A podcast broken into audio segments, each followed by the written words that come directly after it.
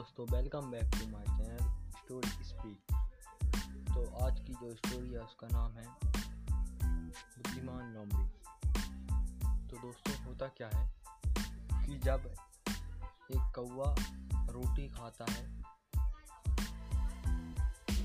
एक कौवा रोटी खाता है तो उसे देख लेती है एक लोमड़ी।